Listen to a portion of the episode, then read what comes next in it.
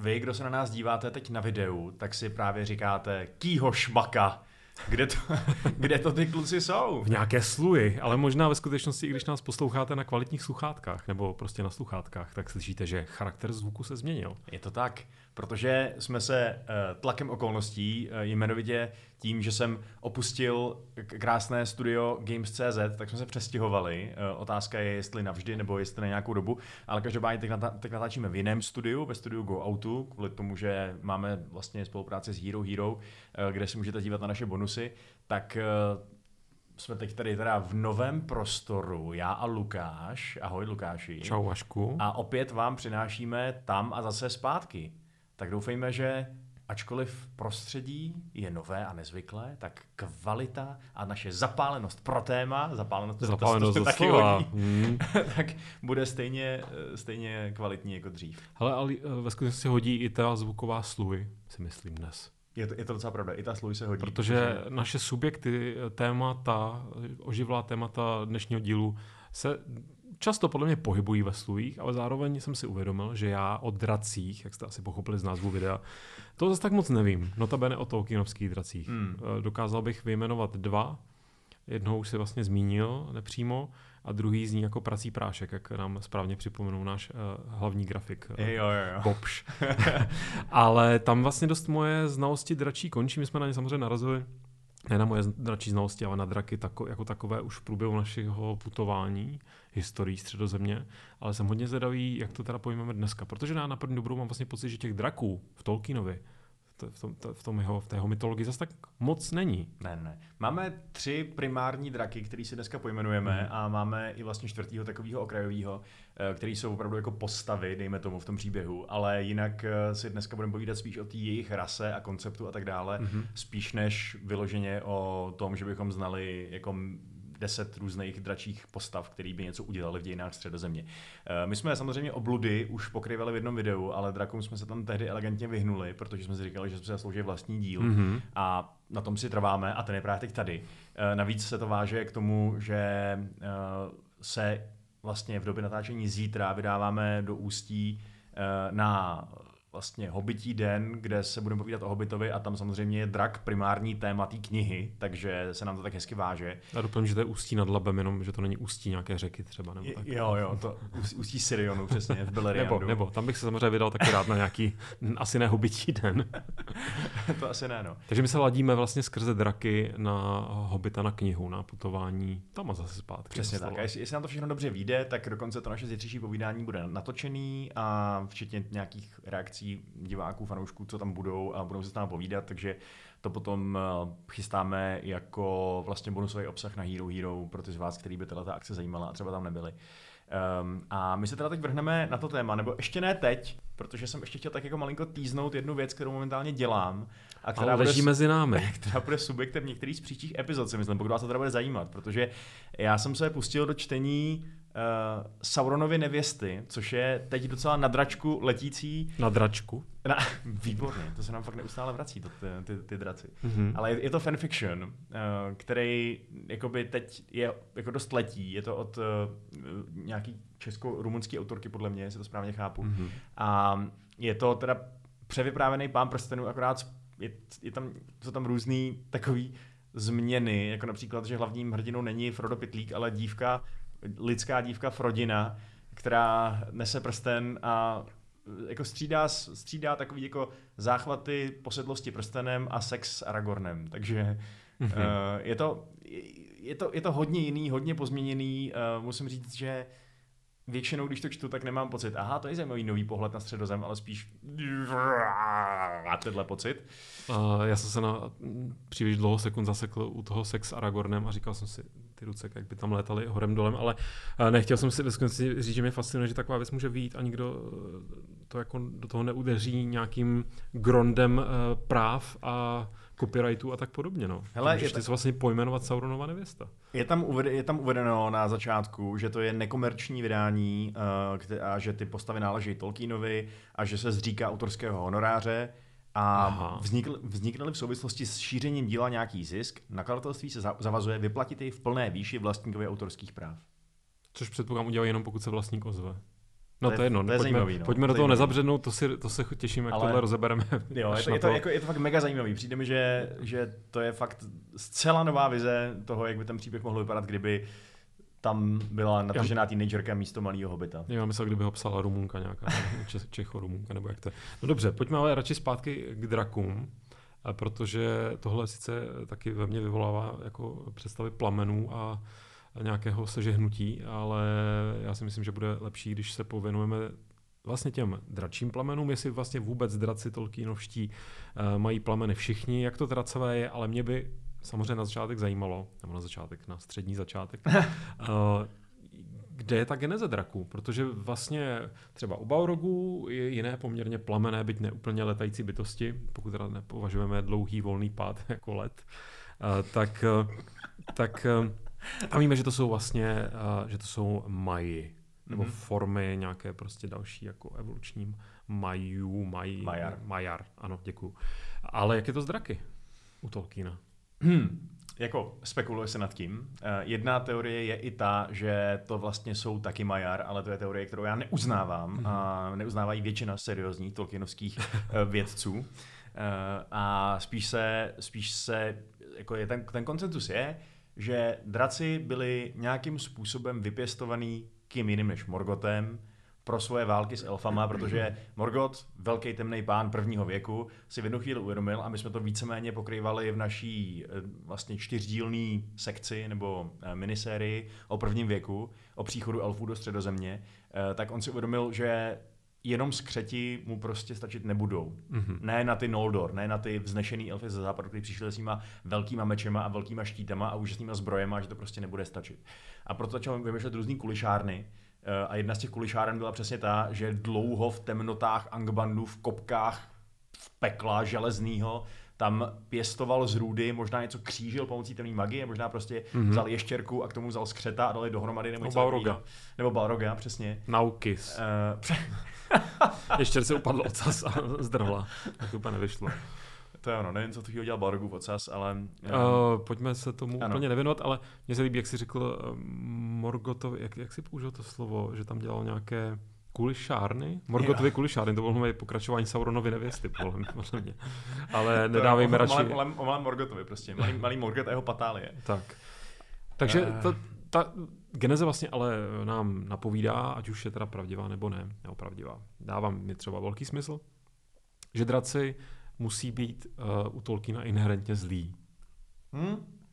To je právě ta otázka. No. E, jako určitě je pravda, že byly vytvořeny jako váleční zbraně proti elfům. Na druhou stranu jsou zároveň naprosto autonomní, že jo? A mají nějaké svoje vlastnosti, které bychom považ- považovali za vlastnosti myslících, cítících bytostí. Jakože ty vlastnosti sice nejsou třeba často úplně sympatický, jako třeba arogance a domýšlivost a mazanost a lstivost a tak dále. Ale není to... Chamtivost. Chamtivost, přesně. Ale když se to, když to srovnáš s těma Balrogama, který jsou, který v těch příbězích vystupují prostě jako ohnivý duchové ničení a absolutní poslušnosti vůči... eh, Démoni, prostě. Prostě démoni, přesně. Tak draci jsou daleko ličtější. A jako dá se s nima konverzovat, dá se s nima Mhm. dokonce, dá, dají se ukecat, že jo, v podstatě. Když si vzpomenete na Bilba a Šmaka, tak oni spolu měli plnohodnotnou konverzaci, kde se jeden druhý snažili přelstít a Šmaka vlastně bavilo, Mhm. mm-hmm. že si s ním vyprávíte hádanky, nebo jako, že takhle se snaží dohadovat, co ten, co ten nový tady návštěvník asi tak je a, a kde se tam vzal a co myslí. Uh, takže přijde mi zajímavý, že, tato, že by to vlastně mohla být jenom nukleární zbraň s křídlama, ale ve skutečnosti to má nějakou duši v sobě, nebo prostě jako nějakou, ně, A nějaký mozek. nějaký mozek. Myslím jsem jako ne, že by Balrog asi neměl, teď se nebavím jako o fyzickém mozku, ale nějaké jako vědomí, ale je to teda hodně, a teď mě napadá český ekvivalent, single-minded Mhm. vědomí. Prostě má jeden cíl, eh, jeden úmysl, zatímco ten drak prostě přemýšlí o, o tom, co by tak jako mohl ještě nenutně jenom sežrat, ale jak se pobavit, zabavit. Přesně, Jak přesně. u- Zlomyslnost taková. No, nebo jak prostě nějakým způsobem ukonejšit eh, své potřeby. Jo. A ty potřeby jsou vlastně svázané uh, s tím, že všichni chtějí získávat bohatství. Že? jo? To je základní ra- rys tolkienovských draků. Uh, že teda je pravda, že se víc projevuje až v pozdějších věcích. Uh, v prvním věku, když byli ty úplně prvotní draci, který Morgoth vypěstoval, tak ty fungovaly spíš jako taková extenze jeho vůle. Jo? Tohle je zbraň, tu pošlu a ta zničí prostě obrovskou armádu. Uh, v tom, poté, když Morgoth zmizel, byl odstraněn ze scény a draci vlastně byli volní mm-hmm. a Mhm. začali mít vlastní, vlastně potenciál pro vlastní agendu, tak začal dělat přesně tohleto. Tak začal prostě z největších nepřátel elfů se stali největší nepřátelé trpaslíků, protože eh, trpaslíci shromažují zlato a poklady, draci mají rádi zlato a poklady, nejenom rádi, ale oni, oni ho rádi berou jiným. Jo? Myslím, že kdyby si mohl drak vybrat mezi nechráněnou hromadou zlata mm-hmm. a hromadou zlata, která, která někomu patří a někdo ji má hrozně rád, tak si vždycky vybere tu druhou. Což nám teda trošku napovídá zase o, o těch kořenech, nebo o tom, že já říkám inherentně zlý, ta, to zlo je tady pestřejší daleko, ale prostě inherentně negativní. Jo, to je fakt jako zlomyslný. Jako, Zlo, ale zlomyslný je vlastně to nejlepší slovo. No. Jo, jo. Uh, to znamená, že přesně z nějakých zbraní se postupem času staly prostě spíš takový, jako, takový trest za chamtivost, by se dalo říct. Jo? Seš moc, uh, seš moc uh, jako mm, hamižnej, moc schromažďuješ zlato, moc schromažďuješ démanty, seš lakomej, nedbáš na dobré mravy, přijde drak a všechno ti sebere a Přitáhneš zabije tě. pozornost draka. Přesně Jasně, tak. takže, takže vlastně draci jsou takový myslivci bohatství. Přesně tak. Což samozřejmě jako proto v tom třetím věku a i ve druhém měli Já jsem se teď sám zarazil, co jsem to řekl. Jo, jako, jako jo, no, vlastně udržují ekonomiku, protože mohlo by se stát, že, že draci, že draci, že trpaslíci vytěžejí tolik zlata a diamantů, až to způsobí inflaci a středozemská ekonomika eh, vlastně poklesne a dostane se do nějaký, Takže- do nějaký krize. Takže draci jsou regulátoři. Přesně tak. Je to, je to úplně přesně tak. To dobře Iluvatar vymyslel ve spolupráci s Morgotem. On prostě dobře ví, jaký myšlenky dal tomu svýmu synovi do vínku. Jak, prostě, ekonomicky by to nefungovalo bez Morgota.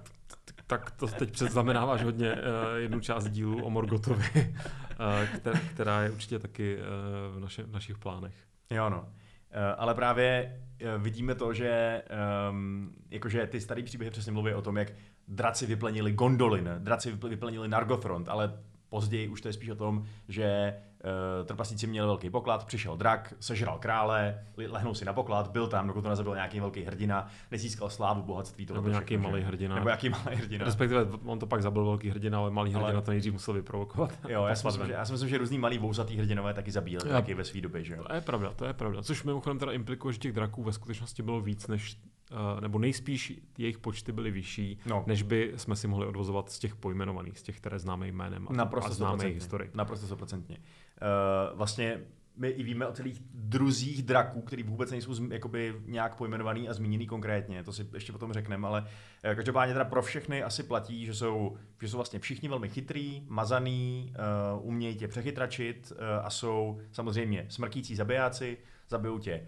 chramsnutím, zabijou tě drápama, jsou obrněný, takže se blbě zabíjej, ale ne všichni tě zabijou ohněm a ne všichni jsou schopní lítat a být jako uh, zbraň hromadného ničení ze vzduchu, jako F-35. A to souvisí s tím, že teda, eh, tady máme potom nějaké to dělení draků, protože já samozřejmě z jiných eh, žánrů a vlastně ani nevím, jak se tohle to propisuje nebo nepropisuje do Tolkiena. Vím, že existují samozřejmě, ono v té angličtině je to ještě pestřejší, nevím, jestli čeština proto má ty výrazy, ale máme tady ty virmy, mm-hmm. Mhm. máme prostě, jak, jakmile ten drak má ty nohy, zároveň křídla, tak je to nějaká kategorie, když má čtyři nohy, tak je to zase něco jiného, pak je tam bazilišek vlastně, tak uh, i tahle pestrost eh, platí u Tolkiena nebo ne? Jo, jako jsou tam takový ty virmové, který uh, jsou vyloženě bez nohou a bez rukou, nebo to, nevím, jestli jsou virmové, prostě nějaký takový velký hadi, třeba ty jako mořský hadi, co se vyskytují v oceánu středozemě, mm-hmm. Uh, tak uh, to jsou vlastně taky jakoby asi draci. Budou leviatani v podstatě. Nebo prostě takový předpokládám. leviatan. Ale, ale má, to ten, má to ten společný nějaký kořen. Jo, je to nějaká drakoidní stvůra, kterou tam nejspíš šoupnul Morgot, aby prostě říkal osemu fuck you, víš co. A, uh, uh, no, ale nás hlavně zajímají teda ty, který mají, myslím, že všichni mají čtyři nohy, akorát nějaký mají ještě navíc netopíří křídla, nebo prostě křídla z víci netopířích křídel. Mm-hmm. Eh, Počkej, ale tak to nemají, když mají čtyři nohy, tak nemají ty netopíří křídla.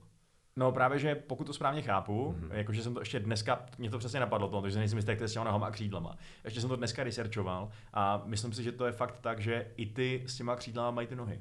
Jo, ale nemají čtyři, tak jsem to myslel. Jakoby mají čtyři Jo. a křídla. No podle mě mají Šest dva, nohou. podle mě mají, fakt jo, Jakoby, jo. to je podezřelé a ne, ne, nelidské, teda nelidské to samozřejmě, ale chtěl jsem říct jako, je to proti přírodě a já protestuji. Já si myslím, Morgan že... tady našrouboval nějaký nohy prostě. Tak schválně, schválně, až potom dotočíme, tak si ukážeme, kdo se mýlil, ale já teda jsem přesvědčený, že mají dvě zadní normální nohy a ty přední jsou ty křídla. Jo, já se můžu právě podívat na, na, na, na, na, tu slavnou Tolkienovu ilustraci Šmaka. Mm, a ta, Eh. tam, tam nás samozřejmě zajímá nezávisle na tom, jestli se milím já nebo ty, protože Protože šmak, že by měl šest nohou, to mi přijde úplně bizarní. Teda. No tak právě, že některý z nich jsou takový uh, křídlovitý, ale eh, čekaj, já se s podívám. Ale to je velká výhoda, že Tolkien vlastně, pokud náhodou doteď uh, jste to netušili. Podívej, má fakt šest. Ukaž jich tam šest, já vidím. No tak ty zadní mít musí, že jo? Ty, ty to nejsou vidět v tom obrázku, ale musí tam být. Jak by bylo úplně bizarní. Jo, takhle, tak já počkej, já jsem to pochopil špatně. Má prostě čtyři nohy a dvě křídla. No, ano. Já jsem z nějakého důvodu jsem myslel, jako, že čtyři nohy a dvě nohokřídla. Moje představost prostě se tady úplně eh, rozjela nějakým bizar, proto mi to přišlo tak bizarní. A, takže to jsme zkusili, tak to dopadlo dobře, měli jsme pravdu oba. To jo, mám nejradši, super. když se to vyřeší tak nějak jako samo. A jenom já jsem byl to, jako vždy totálně zmatený, za což se omlouvám. Ale chtěl jsem říct, že uh, jak máme vlastně v něčem výhodu, Eh, že Tolkien byl velmi zdatný ilustrátor, to si pamatuju, když poprvé jsem viděl ty ilustrace. Hmm. Právě myslím, že z okolností v Hobbitovi, eh, v tom vydání, které eh, jakoby mám doma, tak, tak jsem nejdřív nevěřil, že to opravdu ten člověk, který to celé napsal, tak tohle zároveň nakreslil. Hmm. To byl prostě strašně šikovný. Hmm. A ještě napsal že básničky. Byl to docela... A tak básničky, to každý druhý tady píše básničky. Zajdi si někam na nějakou toaletu ve veřejných záchodcích, nebo ne veřejných, jako myslím v hospodách spousta básniček. Dobře, ne, ne úplně na úrovni uh, písní tolkienovských, ale Vašek teď intenzivně mrká. Dodávám pro posluchače podcastu. Ale chci říct, že ty ilustrace mě skutečně uh, fascinovaly, ale uh, to, co jsem chtěl zdůraznit, je, že díky nim si můžeme říkat, tak to je dost jako kanonické zobrazení tady v tomhle případě šmaka. Že on to jako nekreslil tak z rozmaru, že vlastně může ten šmak vypadat jakkoliv. Prosím tě, na jaký záchody chodíš? Že tam máš takovýhle básně. Ale ve skutečnosti myslím, že některé špelníky pražské obsahují velmi kvalitní poezii. Samozřejmě ta kvalita je hodně nevyrovnaná. Ale máš samozřejmě pravdu, jo, je, je to velmi kanonický zobrazení, který ale zároveň uh, se hodně, uh, hodně stylizuje do té dětskosti toho hobita, kterou sám Tolkien se vlastně ke konci svého života pokoušel přepracovat do něčeho takového dospělejšího a víc mm-hmm srovnanějšího s pánem prstenů. To si myslím, možná můžeme říct klidně zítra. Uh, na, to si určitě řekneme zítra. To není úplně naše téma. Uh, ale každopádně je to prostě tak, byly bez, bez, vlastně beta verze draku, nebo úplně prvotní, prvotní původní draci, který Morgoth stvořil, byly bez křídel a neuměli hmm. lítat, prostě hmm. se plazili po zemi jako velký hadi s nohama. A až ta jejich vylepšená verze, která přišla ještě pod Morgotem, ještě v prvním věku, eh, tak tam měla křídla. A jejich potomci jsou následně tyhle ty všichni možný draci, který potom řádili na vlastní pěst na tom severu. Eh, nebo prostě ve středozemi. Jsou draci nesmrtelní, když je někdo nezabije? Je to otázka, těžko říct. Jsou určitě strašně dlouhověký, eh, a, ale jako typnul bych si, že úplně nesmrtelní nebudou, protože to nejspíš nejsou Majar, že jo? Prostě nejspíš to nejsou božské bytosti, a už vůbec tam nic společného s elfama. Takže jestli je Morgoth vypěstoval pomocí temné magie eh, z nějakých prostě jako monster a tak dále, tak samozřejmě ano, mohli smísit s nějakou Maja esencí nebo něco takového, ale já bych řekl, že kdyby, že kdyby nějaký drak přežil tisíc let, tak už bude to jako mega starý a mega unavený životem. Jako můžou to být takové v podstatě velryby nebo co ještě starší nějaký žraloci hodně, co se dožívají 200-300 let. Třeba želvičky. A nebo želvy, ale přišlo mi, že to spíš teda se podobá těm rybám než těm želvám. Ale co jsem chtěl říct, je, že by se mi líbilo, kdyby eh, je vlastně právě živilo to naplňování eh, té potřeby hromadit cizí bohatství. A to je, to je přesně to je další teorie, kterou lidi mají, že je velmi zajímavý, že draci v Tolkienově světě zřejmě můžou jíst, když chtějí, ale zřejmě to nepotřebují. Zřejmě můžou prostě ležet na svém pokladu, v klidu si hibernovat prostě desítky, stovky let. Což ostatně plazy dělávají. Jo. Ne, ne teda desítky, stovky let, ale dlouho. Jasně. Takže otázka je, jestli vlastně jenom hibernují a tím pádem nějak jako sníží svoje životní funkce, zpomalej a nemusí tím pádem jíst ani konzumovat vodu. Eh, a nebo to může znamenat to, že prostě draci reálně jíst nepotřebují a jestli zblajznou hobita nebo ovci, tak to dělají pro vlastní radost. A přesně Možná, že je prostě naplňuje energií a silou to, že jsou v, v okolí toho bohatství, protože upřímně řečeno, proč by to jinak dělali? Oni ty prachy nemůžou utratit. Oni si nemůžou koupit slušivou dračí vestu z jako tkaného hedvábí, hmm. víš co.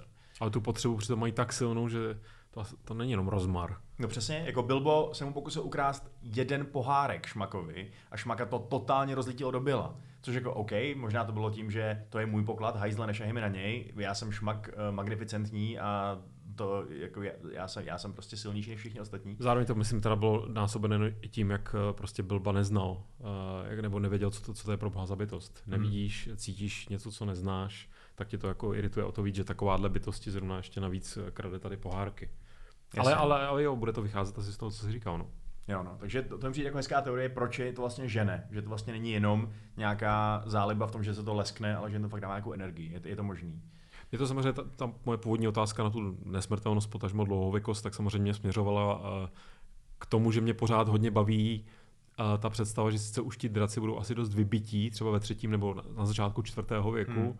ale čistě teoreticky co my víme, třeba uh, oni teda nejsou moc eh, společenští s ostatními draky, předpokládám. Hmm, zjevně moc ne, no. Protože zase jako představ si, že zatímco se tady děje válka o prsten a potom teda Aragorn se snaží obnovit, respektive Elessar, se snaží obnovit eh, království a jeho věčnou slávu a zavést všude multikulturní kvóty na hobity a další bytosti, tak někde na, dale, na dálném východu nebo dálném jihu jsou obří dračí letky, které tam třeba tam vládne nějaký drak a má svoje, bůh. má svoje pobočníky modré čaroděje nebo něco takového. To je taková, wow, jako, to je fanfiction, kterou si číst. Laciná kombinatorika samozřejmě, ale, ale svým způsobem mně se prostě líbí, ale to, to je hrozně vděčný motiv obecně, že tady máš nějakou vel, jako ne nejmocnější, ale poměrně intenzivně mocnou, co to říkám, prostě velmi mocnou bytost, která, nebo druh velmi mocné bytosti, nebo nějaké koncentrované létající moci s nějakými docela intenzivními záměry. Proč pořád používám slovo intenzivní. A, a, a ona postupně jako vymizí a ztratí se a už, už existuje jenom jako mýtus, ale ten mýtus ve skutečnosti někde jinde, v nějaké dáli, kam se třeba dá doputovat, tak se tam, tak se tam usadil, nějakým způsobem tam prosperuje a třeba se tam nějakým způsobem promění. Bůh ví, co se ty draci vlastně mohou ještě potom by mohli vyvinout, ale to teda nechci teďka předbíhat na konec dnešního dílu. Jo, jako já si myslím, že přesně, že na konci dnešního dílu si řekneme, jak to z draky vlastně dopadlo mm-hmm. a jaký jsou možnosti jejich potenciálního přežití. Ale k tomu jejich združování to je docela zajímavá myšlenka, protože my víme, že oni samozřejmě uh, byli samotářský v tom smyslu, že dva draci na jednom pokladu, to by se nehodilo, každý musí mít vlastní poklad. Ale dva, dva draci nad jedním tangorodrym. Dva dra...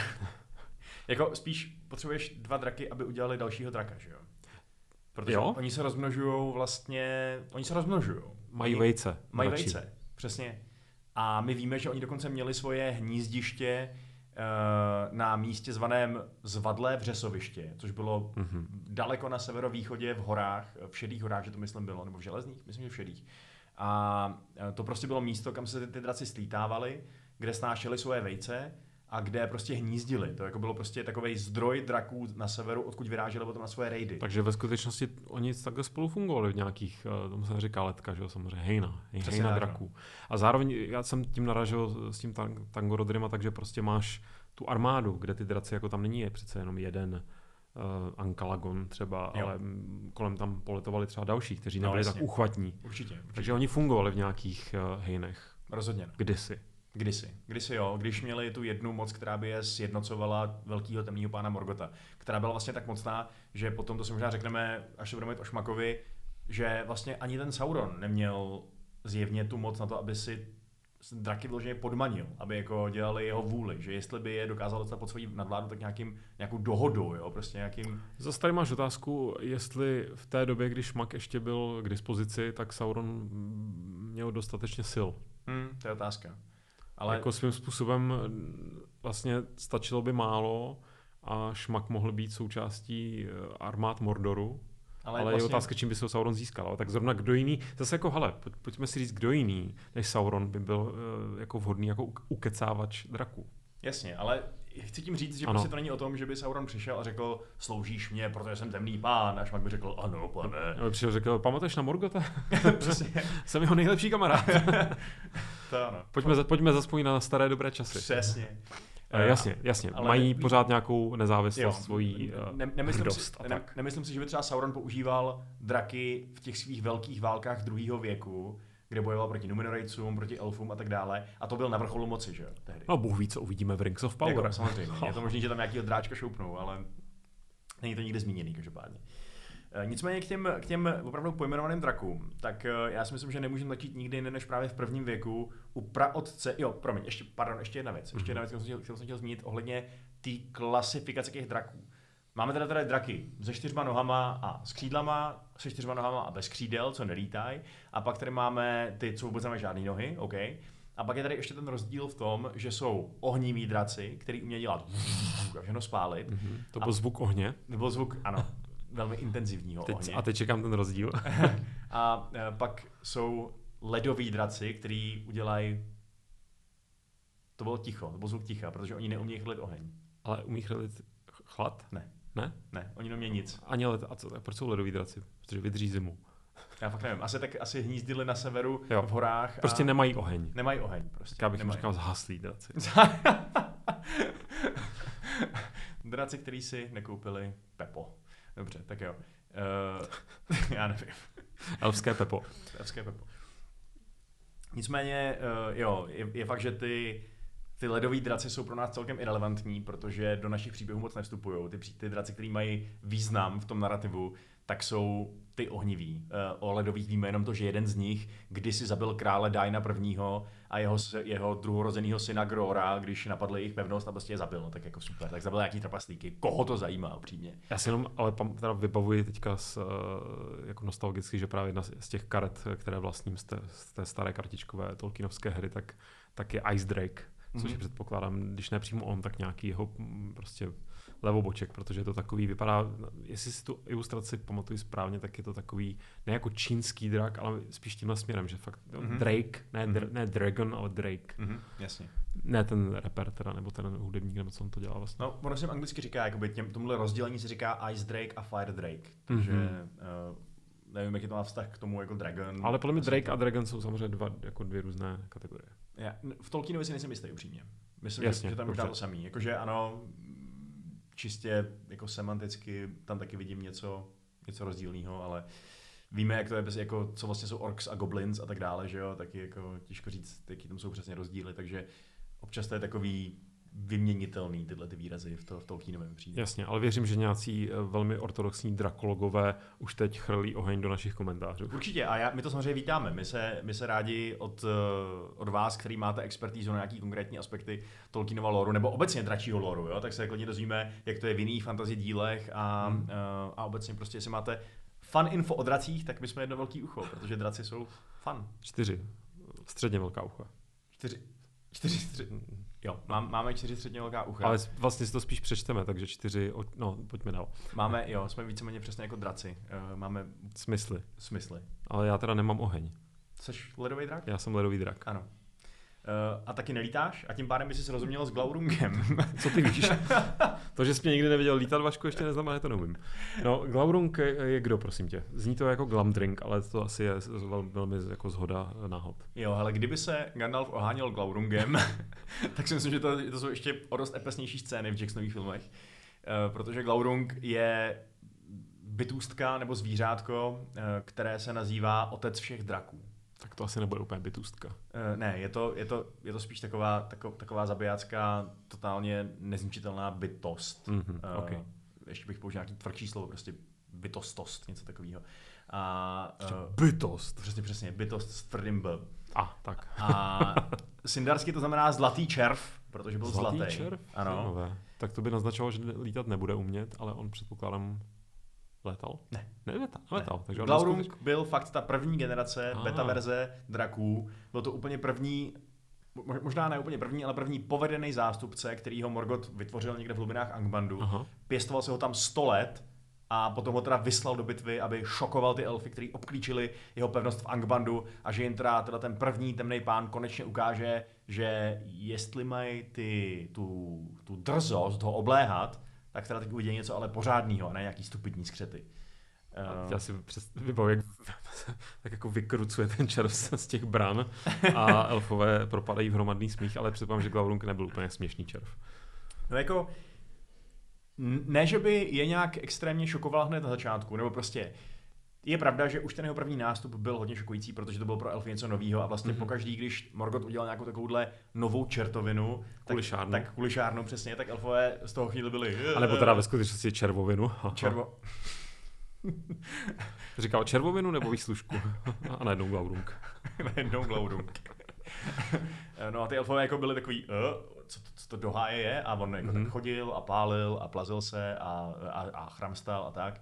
Eh, vy, eh, ple, ple, vyplenil nějaký části těch elfských říší, eh, ale vlastně... Tak to asi udělalo dojem docela, bych řekl. Jo. Když, když vyplaníš nějakou říši, tak musím říct, že to se nad tím člověk pozastaví. Ale jako spíš tak poplenil, nebo jako tak Jo, poplenil po, si. poloplenil prostě, Jo. protože uh, oni ho velmi rychle zahra, uh, zahnali, protože uh, on vyšel, když byl ještě nedorostlý. On do plné dospělosti Jaj.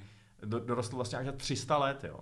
A vlastně celou tu dobu potom ještě dál rostl a sílil. Což nám taky trochu napovídá k tomu metabolismu a k tomu, jak budou dlouho věcí draci. Jo, jo, jasně. Jako, určitě to může být jako tisíce let, než nějak, schradnout. Těch tisíc let jsem podle mě hodně podstřelil, že už by to byl jako fakt skutečně antický drak. Mm. Uh, ale Glaurung vyšel právě ještě hodně nepřipravený a vyšel vlastně dřív, než, než by to Morgoth asi býval rád udělal sám, kdyby to mohlo vrátit ten čas. Jo, a Glaurung už chtěl prostě. Jo, chtěl, Asi. jako byl hrozně tepelý, říkal si, teď to já už se, já už se nemůžu dočkat, až to uvidí, co jsem, co jsem vytvořil.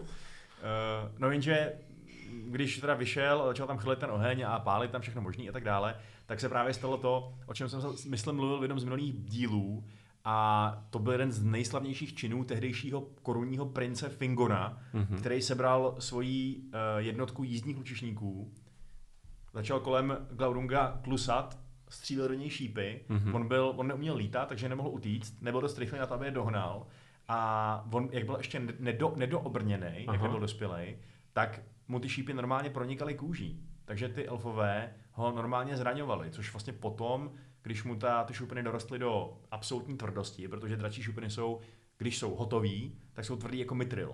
Takže, Mhm. mm-hmm. takže jako nějaký normální šíp prostě nic neudělá. Jasně. Uh, takže Glaurung reálně tuto svoji první anabázi zakončil tím, že byl propíchaný jak jehelníček, leknul se a zdrhnul zpátky do Angbandu. Ale tak dobře, tak byl to takový jako test run, vyzkoušel si, eh, vyzkoušel si, eh, že to, že prostě, eh, jak se, jak se mu říká, chtěl jsem udělat nějakou jako připodobnění k do, dopékání věcí v troubě a myslím, že to teď nedokážu vymyslet, jak mě tady eh, do toho inspiruje ty zvuky keramiky tady, které Jo, nám to dolhají, to, to, to, to nám když tak odpuste. Každopádně, dobře, vrát, prostě chci říct, eh, vrátil se a přežil to. To je Přežil to, zásadní. jasně, je to A zásadní. dorostl, to je to zásadní, to Jo, jsem chtěl říct. Ale jako není úplně ideální z nějakého strategického hlediska, že ukážeš nepříteli novou úžasnou zbraň a on má potom čas se na ní nějak připravovat, vymýšlet nějaký jako proti, uh, proti jako, Opatření. O, proti opatření, přesně tak. Což teda ne, že by to Elfu moc pomohlo, protože Glaurung, jak jsem říkal, potom byl víceméně nezastavitelný, byť potom nakonec někdo zastavil, spoiler. Uh, ale Každopádně, jako na to, že nelétal, tak mi přijde docela působivý, že ho označovali za největší hrůzu svého věku. A prosím, ten věk byl dost plný hrůz, jo. Takže... Se bavíme o prvním věku. no, prvním věk. Jakože, myslím, že to, že byla největší hrůza, znamená vyloženě, že nejvíc elfy strašil. Že to byl jako jejich nejstrašidelnější nepřítel, samozřejmě s výjimkou Morgota, ale Morgot nechodil ven. takže vlastně to, s čím se mohl setkat v Beleriandu tehdy v prvním věku, Jasně. tak byly A Balrogové taky nechodili ven. Balrogové chodili občas ven do bitvy, ale tohle, toho naznačuje, že Glaurung byl strašidelnější než Balrogové. A podle mě z dobrýho důvodu, Mhm. mm-hmm. protože měl nějaký velmi zajímavé schopnosti, které Balrogové neměli. Jo? Balrogové byli docela scary v tom, že přišli a umlátili tě bičem a sekerou, což není dobrý pro člověka. Úplně ne. Je to nezdravý. Ani pro elfa to není dobré. Ani pro elfa. Téměř pro někoho to není dobrý, když, když někdo umlátí sekerou. Uh, ale zároveň, jako upřímně, umlátit sekerou tě může i troll, umlátit sekerou tě může i člověk nebo skřet.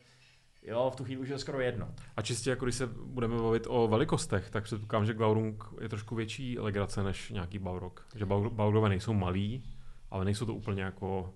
Jo, takový nabušený člověk by to klidně mohl být Joe Balrog. Mm, prostě já, to bych... já hodím tak na 4 metry prostě. Nebo... Tak to bych čekal víc teda. Hmm. Zase jako, nebo, ať už vycházíme z filmu, nebo tak, tak jako představuji si Bal- Bal- Balroga, že to je takový jako desetipatrový chodící, hořící démon, ale, ale ten Glaurung to bude předpokládám nějaká dlouhá, ne nutně sliská, ale prostě ne úplně asi příjemná na pohled bestie, která, když teda navíc neumí létat, tak se tak nějak jako teda měl ty nohy, si říkal, hmm. tak nějak jako běhá tou krajinou a Vlastně, vlastně čím víc to, si to jako snažím představit, tím legračnější mi přijde, ale to trošku jde proti tomu, že to má být největší děs prvního věku. On ten divný plazící pohyb, jak se tam sápe na ty jako různý, nevím, hradby nebo tak něco, Hmm. asi může být docela hnusný, no, ale uh, hele, já bych si vlastně nemyslel, že byl nějak zas tak obrovský, protože my víme, jaký zbraně byly schopný ho zranit.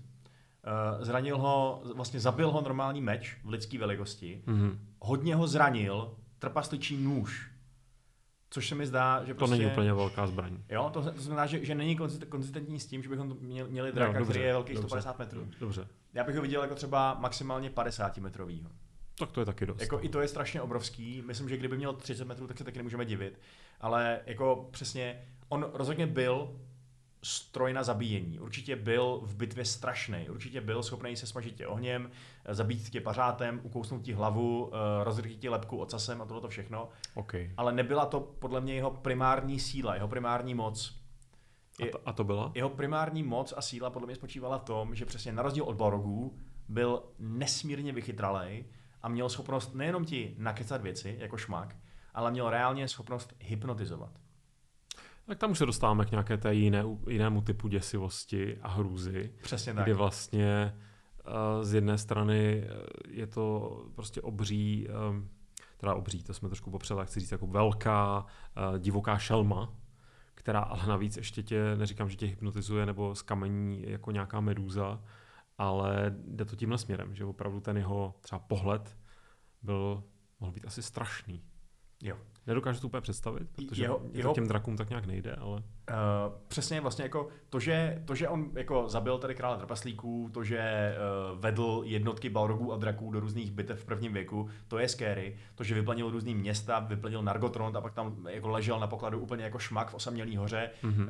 uh, na pokladu Finroda Felagunda, to je samozřejmě taky blbý, ale myslím, že nejméně rádi elfové vzpomínali na to, co udělal právě s tady tou svojí subverzí, s tím, že prostě ti dokázal nakecat různé věci a vlastně nějak tě zhypnotizovat. Jo. Protože um, jeho jeden z nejslavnějších vlastně soků je Mhm. Turin Turambar, což je lidský hrdina z prvního věku, o kterém si ještě toho spoustu řekneme. Je to vlastně hlavní hrdina té knížky Hurinovy děti, která vychází, která vlastně rozšířená kapitola Silmarillionu vychází z těch uh, Tolkienových uh, původních textů. A on byl schopný udělat věci jako uh, když ti pohlédl, pohlédl do očí, tak ti byl schopný kompletně vymazat paměť. Že jsi nevěděl, kým seš. Tak mě už se úplně přepíná vlastně ta prvotní představa, když si toho Glaurunga popisoval jako červa, takhle, že to jsem fakt jako bral jako takovou nějakou bestii a teď teda eh, to byla docela komplexní postava, která asi Totálně. On, on jako mám v něčem blíž Sauronovi, než prostě uh, Baurogum. Jo, on si hrozně rád hrál s těma bytostmi, jako kočka, k tomu se ještě dostaneme, jako kočka, která prostě tu myš nezabije, ale trápí jí uh, a vlastně nechává se jí Mhm. až do poslední chvíle naživu. Aha. A to samý prostě, on to, on často manipuloval těma lidma úplně totálně machiavelistickým způsobem, že přesně jako vymaže tady paměť jedné ženě, aby šla vstříc vlastní zkáze v podstatě, aby tam došla sama k té vlastní zkáze, aby si sama vzala život, protože uh, no tak to vlastně nakonec dopadne, spoiler alert, s Nienor. Uh, udělá to, že právě když na něj Turin vyjde s mečem a chce ho zabít, tak Glaurung ho, by ho mohlo plácnout tlapou, on se na něj podíval pohledem, Hm. zmrazil ho na místě, Takže Meduza trochu. Turin, největší hrdina věku, tam stál jako trubka s napřeženým mečem a nemohl dělat vůbec nic, zatímco kolem něj odcházeli do otroctví jeho elfský kamarádi. A potom mu, potom ho vlastně Glaurung odmrazil, nezabil ho a řekl mu, Turine, vyber si, buď budeš zachránit svoje elfský kamarády a svoji milou mezi nima, a nebo zachráníš svoji rodinu, která teď trpí eh, v Morgotově otroctví. Vyber si, obojí nestihneš. A Morgot eh, a Turin udělal to, že prostě byl úplně, ježiš, co budu dělat? Šel zachránit svou rodinu, jenže Glaurung mu lhal, jeho rodina v žádné nebezpečí nebyla a ty jeho elfský kamarádi a ta jeho milá umřeli úplně zbytečně kvůli tomu, že on šel za nesmyslným cílem a pak se to samozřejmě totálně vyčítal. No tak to jsme někde úplně jinde teda v tomhle případě, než u nějakých, jako já jsem, jak si na začátku zmínil, že jsme děl- dělali díl o obludách, tak představa, že tak, že takovouhle zákeřnost, že takovéhle zákeřnosti byla schopná i třeba Ungoliant, která asi taky nebyla úplně příjemnou bytostí, tak tohle máš prostě skutečně, to, to, to jsou, to je, neříkám jako lidská, lidská, ale prostě humanoidní mysl v dračí hlavě. Jo, taková radost cizího neštěstí, taková Schadenfreude prostě. A A tak to, Eh. je to, hodně mi to taky asociuje Jokera teda. Jo, přesně, přesně. Mám tam napsaných v poznámkách totální Joker, který prostě dá uh, Batmanovi falešný výběr, aby udělal tu špatnou Jo, volbu jo, vlastně jo. a pak to byl úplně, úplně v háji, že jo. No tak jestli tohle je otec draků, tak to jsem teda hodně zvědavý, co ještě se o dracích dozvíme, nebo No to o jo. kterých konkrétně. Jo, no. A vlastně on uh, i ve chvíli, já, já uh, myslím, že se nechám ten konkrétní příběh toho, jak konkrétně zemřel Glaurung, na náš díl o Turinovi, protože to zaslouží fakt od začátku, od začátku do konce. Myslím, že to byl dobrý teaser, co? Ten jo, pasáž. Jo. Uh, ale je, myslím, že je docela zajímavý říct, uh, tak týznout to přesně tak, že i když potom umíral, tak uh, ještě řekl nějaký slova, a tentokrát nebyly magický, tentokrát byly prostě jenom pravdivý, mm-hmm. řekl slova Turinovi a jeho sestře a ty slova způsobily, že, se, že oba dva spáchali sebevraždu. Jenom tím, co jim řekl. Prostě. Tak to byl hodně spoiler, ale budeš. uh, jo, no, ale jako, co to přesně to bylo, co tam přesně stalo, to si řekneme někdy příště. Uh, je to fakt velmi tragický příběh a Glaurunk je jeden z jeho hlavních hrdinů, takže takže jo, no.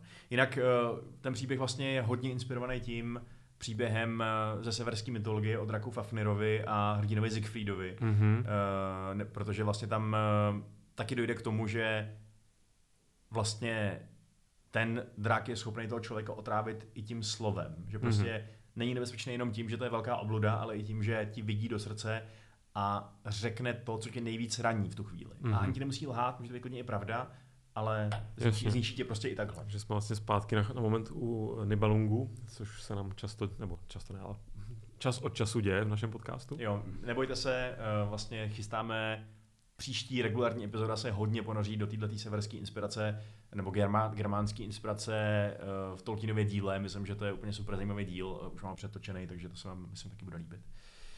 Um, no, takže to je Glaurung. Otec draků. Otec draků, který teda napáchal strašně moc zla a vzpomínají na něj všichni elfové i vlastně lidi s velkou nenávistí. Mají z něj daddy issues, jak se říká. Jo, jo. A tohle to byla teda alfa verze. Uh, je trošku smutný, že ta plná verze, kterou Morgoth vyvinul během svojí nadvlády nad, nad, nad Beleriandem, uh, když vlastně už byla ta opozice proti němu víceméně rozprášená, zničená a on měl čas vyvíjet své super zbraně, mm-hmm. dával všechny své vodíky do technologického progresu, protože nemusel verbovat armády. Uh, takže vlastně není tak zajímavá jako Glaurung osobnostně, jo, protože zástupce tady těch nejmocnějších draků, který už lítali právě, je Ankalagon Černý. Ankalagon Černý, neboli největší, nejmocnější, nejstrašlivější drak, který kdy žil. Uh, byl to, byla to jako asi úplně nes, neskutečně obrovská bestie. Tady si myslím, že ta vejš, nebo ta, ta jeho velikost mm. fakt bude mm. naprosto nesmírná. Už jenom z toho důvodu, že víme, že když padl z nebes, tak pobořil Tangorodrim. Pobořil Tangorodrim, což jsou prostě hory. Jo? Takže what? Takže vlastně sebra, sebereš osobnost nějakou manipulativní, děsivou, záudnou, zákeřnou a na, dáš to, ty jsi řekl body do technologického vývoje, tady body do velikosti prostě. Přesně do, tak. Prostě dominance vzdušné. Přesně tak. To, prostorové. To je, to je fakt jako mít jako elitní eskadru nějakých stíhaček nebo bombardérů, protože um, ono teda je takhle. Je pravda, že k těm zklamáním, který k Ankalagonovi patří, je teda jednak to, že o něm nemáme žádný historky o nějakého prohnanosti nebo, nebo prostě takovým nějakým manipulativním jednáním. My prostě víme, že byl velký zlej a jako zabijácký, což... Hm. A když umřel, tak zbořil pohoří. No, když, jasně, to což je za cool. A taky teda mi úplně neštimuje jak takovýhle besty, že to jeho jméno Ankalagon vlastně znamená kvapící čelist. Což je takový, jako, hmm. není, to tak, není to tak hrozně evokativní, podle mě. Samozřejmě, jako takhle pozor. Červ.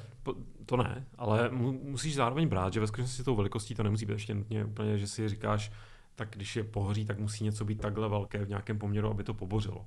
Jo. On prostě to, můžeme to brát trochu víc, ne ani nutně symbolicky, ale prostě, když to řeknu takhle, uh, i menší meteor napáchá hodně velký kráter a hodně velkou zkázu té síle toho, toho střetu a toho, té, v té rychlosti. Takže hmm. on byl třeba kvapící čelist, že byl velmi, že já jsem malý jako nebyl, že jo, ale, ale že byl prostě mohutný, rychlý, plný prostě nějakých všemožných teda nejenom ohně, ale prostě zlá, no a potom, když teda ho konečně sundali, tak všechna ta energie se uvolnila vlastně vstříc té, tom, těm horám a otřáslo to jimi natolik, že se celé jakože, jakože pobořili.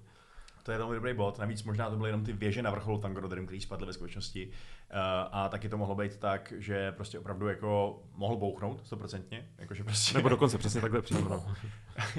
prasklý balon, prostě, který uniká helium. Uh, ale teď já to představu jako Earendil, protože ten ho zabil, propíchne a dělá Propíchne balonek a udělá, jo, jo, jo. On se jako točí, uh, ano, dobře. A jenom se ozve krátký život pro vaše věže, váš Ankalagon. uh, ale taky to mohlo být prostě tím, že když máš moc v Tolkienově světě, tak tvůj pád bývá epický, že jo? Tak, Protože to jsem chtěl říct. Když Balrog padl po souboji s Gandalfem, tak taky pobořil vlastně to, tu, tu, tu stěnu té hory. A Ziraxigil? Jo, Ziraxigil. Eh, a to taky mi připadá, že mohlo být spíš tím, co to je vlastně za bytost, jako Jasně, ta, ta moc se musí, ten konec té moci se musí nějak manifestovat. Přesně. Eh, možná tam vlastně platí, jako, jako máme udržení Uh, jak to je, teď mi to vypadalo, udržení prostě zachování energie, mm-hmm. tak tady máš prostě zachování moci, že ta moc, ten její nositel sice umírá, ale musíš to nějakým způsobem rozprostřít. Přesně, přesně. A když, když vlastně Valar pobili ty miliony skřetů a pobili miliony draků, nebo teda desítky draků a uh, morgotových pohunků, tak možná, že i to přispělo k té zkáze Beleriandu, který se potopil, že jo, protože prostě tam bylo moc moci, která zanikla. Hezká teorie. Moc moci. Velmi pěkné. Ale jinak teda tohle, teď jsem trochu, trochu vyspodoval to, kde je Ankalagon důležitý, protože Ankalagon je důležitý v tom vyprávění o poslední bitvě Valar, který jdou svrhnout Morgota právě. A uh, on je důležitý proto, že Valar přijde s vojskem obrovským a Morgot jako svůj finální gambit právě pošle ty draky. Ankalagona a jeho kamarádičky, děti, prostě jeho, jeho, jeho mhm. hejno. A je to úspěšný. Oni odrazej Valar od svých hradeb, celé to vojsko, a vypadá to, že jako to je zásadní problém a že možná prohrajou, nebo že prostě musí, mm-hmm. budou muset ustoupit, mm-hmm. že to prostě nedají. Jakože vidím tam Tulkase, který zoufale uhybá těm plamenům, nemůže ani došáhnout, že? a neví, co má dělat. Uh, dokud právě nepřiletí uh, Manvého Orly, vedený Earendilem, o kterém jsme už taky měli díl ve své lítající lodi, a tomu se nakonec podaří právě zabít toho draka. No. Takže potřebuješ prostě ten flying tam mít. Přesně tak, potřebuješ flying. Což je odkaz na naší bonusovou epizodu nedávno, kde jsme hodně intenzivně rozebírali Magicové, Magicovou edici, nebo Pán prstenovskou edici Magicu. Přesně tak, no. Eh, a to znamená, že vlastně to, že zahynul Ankelagon, byla ta finální porážka um, ta finální porážka Morgota, že vlastně potom už aby to byla over, všichni to věděli, protože tohle byl finální gambit, nevyšlo to, Morgot prostě byl poražený. Eh, ale zní to, to bych rád viděl v nějakém seriálu, nebo prostě nějak na... Tak lehký náznak byl v prologu Prstenu moci, jo. kde vlastně jsou, jakože, ne, ne jakože, jsou to záběry, které uh, mají ilustrovat tuhle bitvu. No, myslím, že to asi nebude úplně tato bitva, protože Finrod, který tam ní vystupuje v seriálu, už není naživu v tu dobu, když probíhá. Uh, myslíš? Já, já jsem měl pocit, že tam Takhle, jsou tak takové ty... ten orel hořící, myslíš? Já si už nevím, já jsem měl pocit, že tam hlavně lítají draci.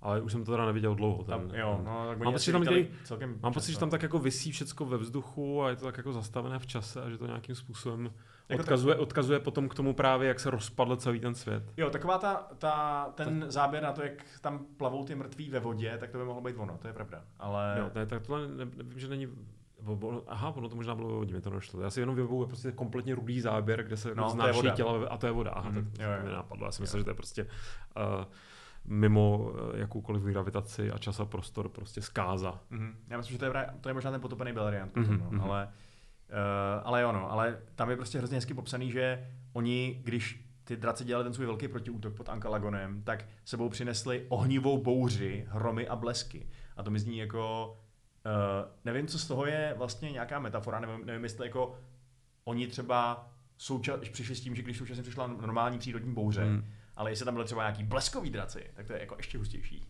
Ale možná, že prostě Morgoth vypustil zároveň nějaký mrak a z toho já, byly blesky. Asi to bude kombinace všeho, já si dovedu představit, že jak máš, eh, když se dělaly takové ty Uh, uh, nevím, jak se mu říká česky, prostě jako, jako nálety bombardování za druhé světové války, firebombing, tomu, mm. nevím, no, jasně. Tak, tak vlastně podpaluješ nebo jako zapálí se uh, velká, prostě velké území a vznik, vzniknou tam jako neuvěřitelné ohnivé bouře v rámci toho, že ten prostě ta, ta dynamika toho ohně uh, v kombinaci prostě se, vzduch, se vzdušným vířením a vším dohromady, já to říkám velmi jako laicky, protože to není moje, moje obor mé expertízy, ale prostě vzniká tam vlastní podnebí v rámci toho mm. obřího požáru. Mm. Tak takhle si představuji, že ty draci tam prostě všechno zapalují, mm. do toho teda ještě nějaká samozřejmě Morgotova moc a už ti tam jedou tornáda prostě ohnivá. Jasně, no. To hned. To se stává den co den. Uh, ale... V prvním věku, ano. to no, to byl fakt to byl drsný věk. Uh, ale je zajímavý, že Anka Lagona zmiňuje dokonce i Gandalf v Pánovi prstenů, což jsem, na, na co jsem narazil až během toho svého researche na tuhle epizodu. To, jsem vůbec to, to mě teda zajímá, kde a kdy a jak. Uh, on zmiňuje, že dračí oheň sice dokáže rozstavit prsteny moci, Mhm. A to si, to si vlastně vybavuji. uh, protože vlastně to spočívá i v tom, že čtyři ze sedmi trpasličích prstenů byly zničený tak, že je rozstavili draci prostě svým ohněm. Takže to taky naznačuje, jak moc silný oheň to je, když je to jediná věc, kromě uh, ohně Orodruiny, která je dokáže zničit. A uvědomuješ si, jak teďka vlastně Bilbo byl blízko toho, aby prostě vyřešil kompletně celý třetí věk. Právě, že bohužel nebyl. Jak to? protože Gandalf toho Anklagona zmiňuje v tom kontextu, že sice draci umějí se smažit ty prsteny, ale ani oheň Anklagona černého Oh, by okay. se smažil jeden prsten, protože Dobrá. jeden prsten je Sauronův. Dobře, dobře, tak škoda, škoda. Ale Já jsem jako- si představil takovou jako uh, Bilbo uklouzne na hromadě pokladu, vypadne mu prsten, uh, šmak se zrovna jen tak ožene tím ohněm po něm a najednou Sauronu, ups. Ale Přesně tak geniální představa, jak prostě přesně, jak šmak uč- vyčmuchá Bilba, řekne si, hm, dneska se mi povídat nechce. Bilbo tam schoří na trout a Sauron, uh, uh, what the fuck? A pak jenom takhle to directed by Peter Jackson. Přesně. Ten totální šok z toho, že vůbec neví, co se právě do prdele stalo a prsten je pryč, by byl asi docela vtipný. No. Hm. Ale, Ale budíš, bohužel, dobře, bohužel. dobře, tak uh, Gandalf, to přežil. Gandalf nás, nám to uvedl na pravou míru a jsme za to samozřejmě rádi. Samozřejmě ano. A tím se dostáváme plynule ke Šmakovi, což je teda náš nej, nejdůvěrněji známý drak z celého univerza, z celé mytologie, protože se s ním potkáváme vlastně jako s hlavním antagonistou, nebo je, asi jedním z hlavních antagonistů Hobita. Um, a ten, to je taky docela týpek. Poslední velký drak ve středozemi. Takovej skoro, oni o něm samozřejmě v, tam v okolí věděli, ale vlastně podle mě po zbytku středozemě už mohl působit, že to je nějaký mýtus, že hmm. se Hmm. říká, že někde ještě přežívá drak. Hmm. On tam spal v Osamělý hoře asi 170 let, si myslím, poté co vyplenil mm-hmm. to trpasličí království. Byť, myslím, že jako periodicky vycházel ven, něco spálil, něco zabil, prostě jen tak, aby se, aby se udržel fresh.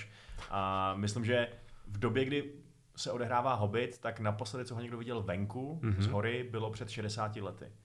Eh, Takže je to tak na hraně toho, co ještě Pamatuje ta generace lidí teda. přesně tak. Samozřejmě elfové trpaslíci, tam je to trochu jinak. Přesně, myslím si, že přesně nějaký dětkové v jezerním městě mohli nad pivem říkat, já jsem viděl draka, když jsem byl malej. A Jasně, dědo. jasně dědo, prosím tě.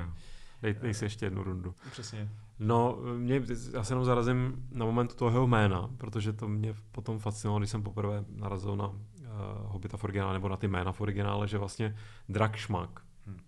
hodně nahrává celé té, jako, uh, celé té rovině, že Hobita vnímáme tady u nás obzvlášť jako dětskou knížku, vyloženě jako prostě pohádkou, uh, protože prostě se to rýmuje, je to takové prostě šmak, no. Šmakuje mi to. No, tak to je samozřejmě ještě další potom rovina.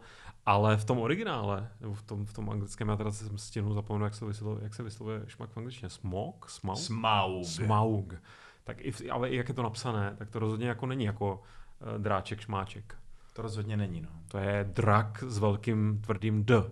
Přesně tak. A přesně. Ježíš, to, se- Ježíši Kriste, Lukáši. to tak vůbec nebylo zamýšleno, pro boha. No, nic. Uh, tak uh, byl, byl velmi oblíbený na, na těch řesovištích. Um, Jo, no jo. dobře, tak jo. Uh, hele, jo, dobře. Um, jo, to, ježiš, teď jsem úplně vedl z míry. Promiň. To, to, to jméno Smaug vlastně vychází z nějakého staroanglického slova uh, pro, nebo má to stejný kořen jako, jako smígol vlastně, smeagol. Uh, ono to Mhm. vychází z, ze slova pro plazice.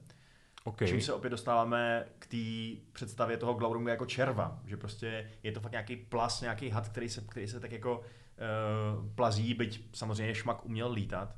Ale byl Eh, líný. Ale no. Ke, obzvlášť ke staru mi přijde, že už... Uh, já si říkám, že takový třeba... pohodlný, no. No, no, neúplný, jakože ono to lítání nebude úplně jako ve skutečnosti uh, jako super uh, ne, jako jednoduchá, ale prostě musíš vynaložit nějaké úsilí, jako sedět na pokladu je mnohem před, jako hřadovat, je mnohem příjemnější podle mě činnost pro draka. Jo, byl velmi spokojený, si myslím, což je přesně pro mě otázka, co by mu Sauron sakra nabídnul, aby ho zverboval do svých služeb, kdyby ho chtěl, protože šmak měl v tu chvíli všechno, co chtěl, měl svůj vlastní poklad, byl jako... Víš, co by Sauron udělal podle mě? Je otázka, jestli by to bylo úspěšné. Sauron by mu namluvil, že v Minas Tirith je ještě mnohem větší poklad. Nebo něco na ten způsob. Mhm. Slyšel jsi, Hmm. jako š, š, šmaku, vy, vy tu máte tak, určitě by si vykal, nebo on by mu vykal, vy tu máte tak fenomenální poklad, Tom, je, to, je to skoro, skoro je to tak krásné, jako ty pokladnice Minas Tirith. A šmak, uh, prosím. A Sauron by to dokázal že tisíckrát smutněji, než já tady prostě ve studiu. Je fakt, že to by šmaka totálně vytrigroval, máš pravdu. Já myslím, že on by si ho tam jako dovedl. No. Možná máš pravdu, no. Ale, um, no jo, jako ještě když se vrátím k té velikosti šmakově, tak tady je zajímavý, že uh, my u něj vlastně máme nějaký takový hrubý odhady z toho, že víme, co tam Tolkien psal o tom, že by se když byl mladý, tak by se protáhnul nebo neprotáhnul nějakou chodbou, která měla pět stop na šířku a takhle. A jsou teda vlastně nějaký, jako ten nejnižší odhad je ten, který publikovala Karen Wim von Stad ve, svý, ve svém atlasu, že jo? Mm-hmm. Že má 18 metrů na dílku, ale to seriózní tolkienovský eh, vědci považují za velmi nízký odhad kvůli nějakým jiným indicím. A potom ten nejvyšší je asi šmak z Hobita od Petra Jacksona, Aha. který je vlastně velký jak dva jumbo jety, má asi 130 metrů. Je moc. A je, jako, viděl jsi ten film, že jo? Jako on je úplně nesmyslně gigantický. Já si myslím, že Já myslím, že i ten, mezi tím... i, i ten film je totiž nesmyslně gigantický, a, takže na šmaka to platí taky. Jo, no. Uh, myslím si, že no... Já jsem vždycky jako bral, že šmak je takový ten prostě, nechci, nechci říct přátelský drak ze sousedství, ale zákeřný drak ze sousedství. To znamená ne nějaká obří, uh, neskutečná bestie. A že vlastně to, že to tak na mě nějak vlastně podvědomě, ne, že bych o tom takhle jako složitě přemýšlel, když jsem to četl, nevím, v těch 13, 14, ale vždycky mi to jako přišlo, že on není ten největší postrach eh, z dávných dob, ale tím, že přežil z těch dávných dob, tak je dnes tím největším postrachem. Což by mi jako napovídalo, že to nemusí být fakt jako ten největší drak. Eh, no. Ne, ne, rozhodně ne všech dob, ale prostě ani, ani prostě z, v rámci nějaké své kategorie. To prostě bude podle mě, já si myslím, že to bude takový docela kompaktní. Jo. Já ale velmi, protože... velmi zkušený, protřevý a zároveň pohodlný drak. Jako říká se o něm, že je, že je to poslední velký drak ve středozemi, ne největší drak ve středozemi. A ne poslední drak. No. Poslední no. velký drak. Přesně tak, to je taky velmi, to, k tomu se dostaneme, to je velmi důležitá distinkce. Ale uh, jo, no, jako já ho taky vidím spíš jako Dobře, tak nebude, nebude, nebude malý, bude, bude, bude větší. Dobře, když je to poslední velký drak, tak musí být velký. Jo, myslím, že je dost velký, ale stejně ho vidím spíš nějakých pořád ještě uh, jakoby přírodně zvířecích rozměrech, když to tak řeknu, jako něco představitelného, spíš než jako něco, co je úplně něco jako, víš co, já se pamatuju tu scénu, v tom filmu je to strašně, mě to, mě to vlastně baví, ta scéna Hobbitovi v tom filmu, když se prostě, když vidíš, jak gigantický je v tom zlatě prostě, je to strašně vizuálně zábavná scéna, ale přijde mi to trošku moc na to, jak si toho šmaka představuje hmm. prostě. Hmm. Takže to je za mě. Na druhou, na, druhou, na druhou stranu je pravda, že jeho pád v té knížce způsobí vlastně zkázu jezerního města. Uh, obrovsko... Když tady jsme zase bavíme o tom, že poměr velikosti a uh, způsobené zkázy nemusí být nutně jako, že to musí být velké, že musel být velký jako to město. Že? A navíc je to na vodě, je to město na tenkých dřevěných kůlech, takže když ti spadne na jednu část drak, tak možná, že ty otřesy a vlny spíš, a tak dále. Přesně spíš to takhle poboří, proletí to, že jo, než to zabrzdí a přesně zvedne to nějaké vlny. No, takže jo, já... Já bych byl v, v měření šmaka bych byl konzervativní. Jo, dobře. Jenom v měření jeho D bys byl dobře. K tomu už se nevracím, prosím. a jinak teda, přijde mi zajímavý, že my vlastně nevíme, jak je starý šmak. Hmm. Netušíme to. Co zažil? Co zažil, protože je možný, že je to fakt přeživší z prvního věku. Že bojoval v těch starých válkách, že lítal po boku Ankalagona a akorát, a je to vlastně jeden z těch několika málo draků, který přežili tu jako ten hněv Valar, ve kterém potom vyhubili všechny draky. Což by třeba vlastně napovídalo to, že je to poslední z velkých draků, tak ne myšleno poslední z těch, co narostly hodně, ale poslední z těch, co prostě sehrávají takhle velkou roli. Je to možný. To dává smysl. Je to možný. A on vlastně i Bilbovi vykládá o tom, jak v, dá, jak, jak, jak v nějaký minulosti zničil takový válečníky, které už dneska na světě nejsou. Což by mohlo určitě referovat k tomu, že pobyl obránce dolů, po, po, po, tehdejší obránce Ereboru, že jo, tehdy, te, jako tehdejší Trorovi trpaslíci asi byli... Já bych šel dál, abych šel k těm elfům, no.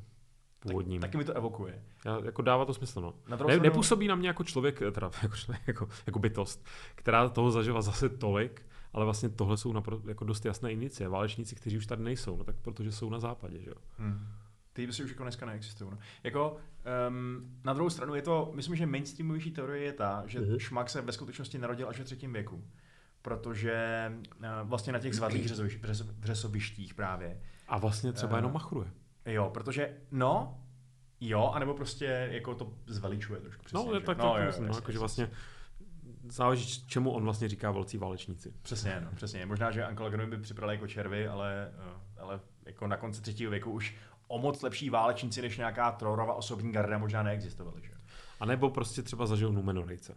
Nebo, možná. Ale každopádně uh, bavíme se o tom proto, o tom, že spíš je to třetí věkový drak. Jasně. Že uh, za prvý, z války hněvu unikla strašně málo draků. Mluví se o dvou, víceméně. A nevíme, který to byli teda, ale jako to, fakt... To, to, to jsi mi docela rozbil teďka, tu moji teorii. To zase jako, že by to by jeden z nich byl šmak, to mi přijde. Tak Jo, jako, jako- nějak, jako- nějak, nějak, to, jak se říká odborně, nefíluji to. Jo, jo. Je- Jednotky draků to bychom podle věděli, kdyby, kdyby to byl zrovna on. Tak. Uh, a navíc se dá z toho textu z nějakých vlastně implikací eh, usoudit, že před útokem na Erebor byl menší a míň vzrostlej a míň jakoby silnej než dneska, Mhm. mm-hmm. dneska v době Hobita, což je taky divný, že jo? protože on by měl jako signifikantně růst během toho svého nárůstu do, do, do, do dospělosti. Takže spíš se to interpretuje tak, že Šmak se narodil někdy prostě nějakých třeba pár stovek let před, tou, před tím vypleněním. Mhm. Tam přišel jako ještě ne úplně hotový drak, stejně to dobil a pak v době Hobita už byl opravdu jako dospělej, narostlej, obrněný, nesmrtelný, nezničitelný. Jasně. Což se teda ukázalo, že není, ale Tak Eh. vždycky ten boss fight tam musí se ti tam rozsvítit to místo, které máš trefit, že jo? no přesně no. To je tady od pradávna. Jako, on byl šmak docela chytrý, protože on se byl vědomý toho, že draci obecně mají vlastně slabinu, že to jejich mitrilový brnění ze šupin je pokrývá většinu jejich těla, ale ne to bříško. Což je prostě asi obecně to vypadá jejich takový jako fakt, že takhle ty, draci prostě mají, že břicho je Jsou, nechráněný. jsou to prostě takové kočky, no, na bříško ne. Přesně, kočky, opět dostáváme se ke kočkám. Uh, Teda samozřejmě některé Glaurung- kočky jsou s ním v pořádku, ale... Glaurung byl vlastně dvakrát raněný, jednou z toho smrtelně, uh, po, po té, co byl dorostlej, a v obou případech do břicha, ze spoda. A když se podíváme na, uh, na Šmaka, tak to jeho slabý místo vlastně nebyla chybějící šupina, jako ve filmu, ale bylo to to, že on cíleně ležel na tom pokladu ereborským a nechával si vrůstat do toho slabého, měkkého břicha ty diamanty, zlato, železo, poklady, ocel Mhm. a měl to svoje, tu svoji nádhernou košili zbrnění, že jo. Akorát mu to nevyrostlo na tom jednom místě, mu to tam nevrostlo, což on asi jako neviděl. Asi Neviděl, prostě, no to se... Asi tam nedohlídnul. Když A- jsi tak velký drak, tak taká jako lidská, elfská trpasličí zr- zrcadla ti úplně nepomůžou. Přesně, no. A tak tím pádem tam ho trefil Bart svým šípem, osudovou střelou, že jo, a, eh, a zabil ho. Eh, Takže myslím, že by se mu to nepovedlo, kdyby Šmak byl opatrnější. Myslím, že Šmak byl v byl arrogantní a pomstychtivý a říkal si prostě, jako já jsem, ono to, že ho vyznívá i z toho rozhovoru s Bilbem, že on byl úplně jako totálně high na své vlastní moci, na své vlastní důležitosti. A myslím, že vůbec jako neočekával, že by cokoliv mohl ublížit, když letěl do jezerního města, aby se pomstil jezerním lidem, nebo prostě těm, těm obyvatelům za pomoc Bilbovi a trpaslíkům, tak dokonce proletěl přímo jejich šípama, který po nich střílel, vůbec mu, vůbec ho nezajímal No, prostě. To máš, máš šupiny, nepotřebuješ řešit nějaké trapné šípy. Jo, no. A tak myslím, že on byl dost, dost šokovaný, když ho trefil a zjistil, že právě schytal smrtelný zranění. No. Ale hm. A měl on vlastně nějaká slavná poslední slova? Jau. Eh, myslím, že ne. Myslím, že neměl Což žádný škoda, protože zrovna od Čmaka bych si poslechl nějaké, jako co, by, co by nám chtěl vzkázat pro další generace, třeba i dalších draků. Jo, já ten jeho rozhovor s Bilbem fakt miluju. Mně to přijde hrozně hezký, vlastně i ve filmu, ale hlavně v knížce. Uh, přijde mi právě skvělý, jak eh, my jsme tady mluvili o dracích jako o bytostech, který právě jsou schopný tě úplně zničit těma slovama, ale jde to i naopak prostě. Fakt, je, fakt to jde i naopak. Bilbo byl schopný si zachránit život v podstatě Mhm. mm-hmm. tím, že, nebo jako minimálně zdržet šmaka tím, že mu lichotil, že mu prostě lezl do zadku. Říkal mu, o magnificentní šmaku, nejbohatší ze všech, A teď, aniž bych podceňoval Bilbovy retorické schopnosti, teď si představ znovu na tom místě toho Saurona. No jasně, no, jasně, jasně. Jo, my, myslím, že na to je možná vidět i to. Podle, podle mě, podle mě Sauron by šmak, šmaka ukecal že, tak, že by, se, že by se s ním oženil. No, je to úplně klidně zvláštní. To bylo manželství pro všechny prostě. No, jako- Saur, Sa, Sauronova nevěsta by byl šmak ve skutečnosti. Takový trošku, mám z toho vibe. Uh, Že bych říkal, I will make you a queen, uh, teda a king. uh, mám z toho trošku vibe oslíka a dračice ze Shreka teda, ale nevím, jak to probíhalo, ale To si naštěstí nevybavuji, takže eh, nechám eh, vaše fantazie, aby se teď cítili zneklidněny a já si jenom užívám představu, že by Sauron uh, měl za choť, ch- chotě teda, draka, šmaka. Ale... Myslím, že by to fungovalo. Uh, jo, ale na tom je docela vidět i to, mimochodem, že jakkoliv byl Glaurung ta beta verze, jakkoliv mm-hmm. nebyl ten hotový produkt, ano. tak v něčem mi přijde, že ten by se takhle manipulovat rozhodně nenechal. Ten by možná vládl středozemi. Jo, přesně, době. přesně. Kdyby byl Glaurung ve středozemi, tak je úplně jedno, jestli lítal nebo nelítal, ale fakt si myslím, že by mohl být král prostě. No, uh, ten, ten to, jak, jak se často používají ty různé, uh, ať už uh, hry nebo simulátory, uh, takové ty bojové, že prostě dáš na jednu stranu tisíc vojáků US Army z druhé mm. světové války a na druhou stranu prostě 100 samurajů nebo tyhle ty různé kombinace, mě ve skutečnosti zajímalo, jako postavit Glaurunga, po tom, co jsem se o něm dnes dozvěděl, a nějaké, dejme tomu třeba gondorskou armádu mm-hmm. v nějaké teda její síle a i klidně Rohan. Jasně. A jak by to dopadlo. Mm. Jo, já myslím, že vlastně tou vojenskou mocí by asi byl možná i snad zabitelnější než šmak. Že to je vlastně jako... pravda, já furt zapomínám, že ta jeho moc nespočívala nutně v no té právě. hrubé síle. No. Jako šmak si vybere, že uletí a seš jako mm. v háji, nebo tě spálí, nebo něco. Mm. Uh, tady by to asi šlo ho porazit mocí, ale on by tě prostě zhypnotizoval, nebo by ti jako uh, něco namluvil, nebo něco takového. Poštval by ty armády proti sobě nějakým Přesně. způsobem. Možná by i Sauron se bál s ním mluvit, aby sám, aby jeho vlastní vůle nesel. Ale tuhle konverzaci bych si poslechl ještě radši možná než uh, manželství Šmaka. No to To, Svaté svatební sliby, teda jo, Šmaka jo, a Saurona. Jo, jo, to by bylo fakt hustý, to souhlasím. Uh, ale jako, takže přesně Šmak je v něčem takový pohádkový drak uh, v tom, že prostě jako přesně on je takový hodně lidský, hodně naivní vlastně v něčem, jo. V něčem jo, no. Uh, takže... Což by mě, mě vlastně trošku pořád napo- taky napovídalo, že je z jiné doby právě v tom, jak je jako odpojený od té reality a nejenom proto, že vyletá jednou za 60 nebo kolik let. Podle mě jako skutečně byl, dobře, možná je to třetí věkový drak, ale, ale jeho takové ty hlavní časy, než se usadil v eh, osamě, na osamělé, nebo v osamělé hoře, tak eh, podle mě ten musel, ten musel tam někde dovádět venku v úplně jiném kontextu, v úplně jiném rozložení těch sil. Nejenom teda, že tím, že potom ani ne, neznal hobity vlastně, což ve třetím věku neznal hobity. Není jako nemožné, ale že by o nich ani neslyšel, že by o nich necítil. By, to, jako no, málo kdo o nich slyšel, no, oni jsou taky bezvýznamný prostě, ale... Máš pravdu vlastně, no, to, to zase... Dobře, tu, jo, no. tuto, tuto linii argumentace beru okamžitě zpět. jo, no. Eh, ale teda šmak teda bohužel eh, pro naše veškeré naděje pro šťastný Sauronův manželský život to nepřežil a, a zahynul. A, eh, a protože vlastně třetí věk byl hodně, hodně věkem problémů s drakama, ale zároveň hodně věkem jejich vybíjení, protože my víme, že právě třeba dalšího pojmenovaného draka Skatu zabil eh, vlastně Fram, což byl předek Eorla mladýho, vlastně úplně mm-hmm. pro, proto Rohir, který se ještě nestal Rohirem a byl někde na severu.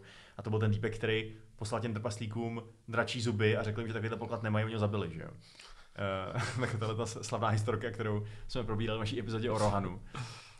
Uh, no, prostě, no. Prostě. A ska, ska, ska, skatu, myslím, že mám taky na kartě a taky se mi teda hodně líbil. Skata Unleashed, myslím, že se to jmenuje, nebo tak nějak. Starý, starý Brave Ram, ty vole. Uh, no, takže postupně byli vyhubený vlastně všichni, už mm. pak byl ten poslední velký, ale, jak jsi říkal, poslední velký.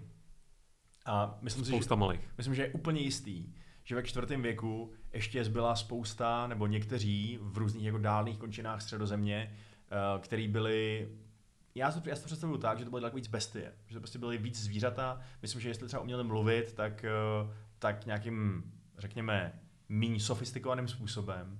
Připadá mi to i docela dobrý vzhledem k tomu, že uh, máme, jako pokud bereme středozem jako místo, který předchází našemu světu, tak posléze v těch dalších věcích, které už známe třeba z naší vlastní psaný historie a legend, mm-hmm. tak tam byly jakoby nějaký draci, že jo. Akorát často to byly takový draci, který přesně jako ukradli ovci a svatý Jiří je prostě zabil. Ale Jasně, to už no. jako... no já si myslím, myslím, že tady prostě, uh, byť draci nejsou dinosauři, tak nějakým způsobem uh, se to tady docela kreje. A kde jsou dinosauři dnes?